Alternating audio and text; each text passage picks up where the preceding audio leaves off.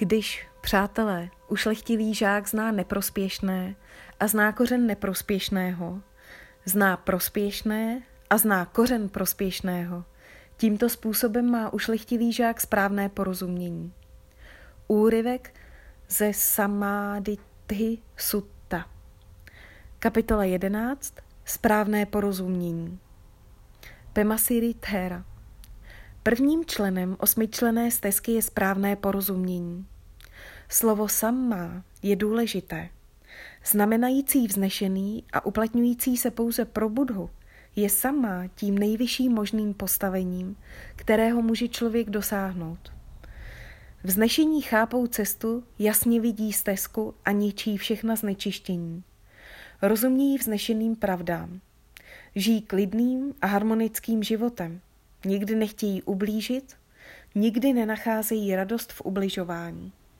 Správné porozumění znamená porozumění čtyřem vznešeným pravdám. Za prvé porozumění utrpení, za druhé porozumění vzniku utrpení znamená porozumění toužení, za třetí porozumění ustání utrpení, za čtvrté porozumění stezce, která vede k ustání utrpení, znamená porozumění osmičlené stezce. Měl by si zbýt vědom toho, že správné porozumění a čtyři vznešené pravdy mají společné tyto čtyři faktory. Strast, vznik, zánik a stezku. Když zkoumáme správné porozumění, musíme si pamatovat, co jsme se naučili o čtyřech vznešených pravdách?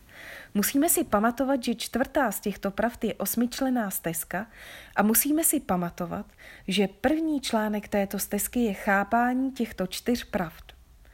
Osmičlená stezka a čtyři vznešené pravdy jsou vzájemně propojeny. Když vyvstane správné porozumění, není v srdci žádné místo pro toužení.